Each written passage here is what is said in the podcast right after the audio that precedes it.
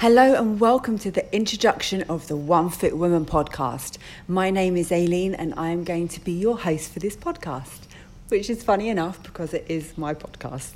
I am a personal trainer, yoga and Pilates instructor currently living in Abu Dhabi. I specialise in helping women predominantly to become healthier and happier through exercise and nutrition. Most of the women that come to me are looking to make a weight loss transformation, but they simply don't know where to start. They need somebody that's going to help them and motivate them. In this podcast, I'm going to be sharing with you all of my current knowledge and experience from the last 15 years in the health and fitness industry. So, let me introduce myself and how I became a personal trainer. Back in 2005, I was working at my local authority office um, in town planning. And I actually really, really enjoyed that job. However, there was one guy that worked there, he'd been there over 20 years, and he would tell me how much he looked forward to his two week vacation. And the rest of the year, he was really miserable. He just held on to this two weeks of every single year that he would enjoy himself. And I thought, you know what? That is not going to be me. What am I passionate about? What do I enjoy doing? and I realised that I love going to the gym and I love working out. So I decided that I would become a personal trainer. I left my job in town planning and I got a job as a reception at a gym in my local area.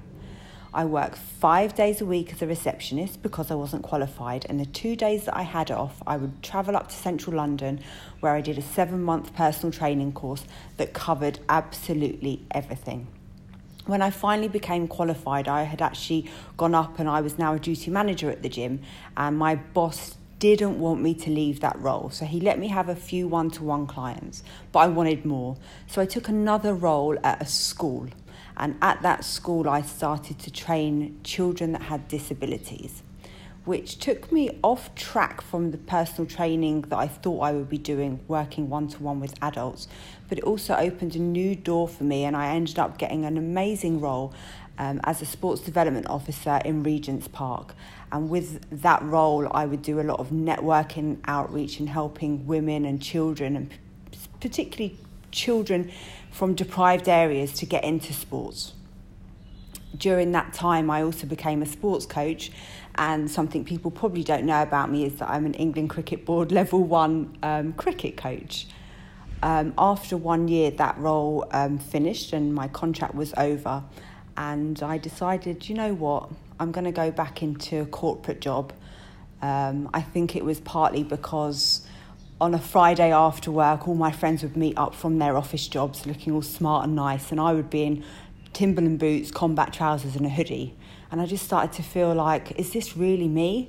So I got a job working in recruitment, and after eight months, I became redundant from that role. It was back when there was a massive down- downturn in the economy.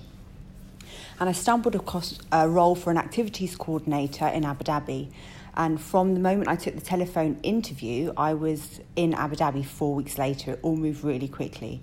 And I stayed in that uh, company for seven years, where I eventually ended up leaving as um, the assistant recreation manager. I took a yoga teacher training course and I went off to India for five weeks. And when I came back, that was what I was going to do. So I started teaching yoga to people privately. And it was actually quite a tough gig. I thought it would pick up faster than it did. And whilst I was doing that, clients would ask me, so what do you do to maintain your physique? Like, how do you just do yoga? And then I started to say to them, well, I train a lot in the gym and I am a qualified personal trainer. I can help you too. And that's when I started to also deliver the personal training.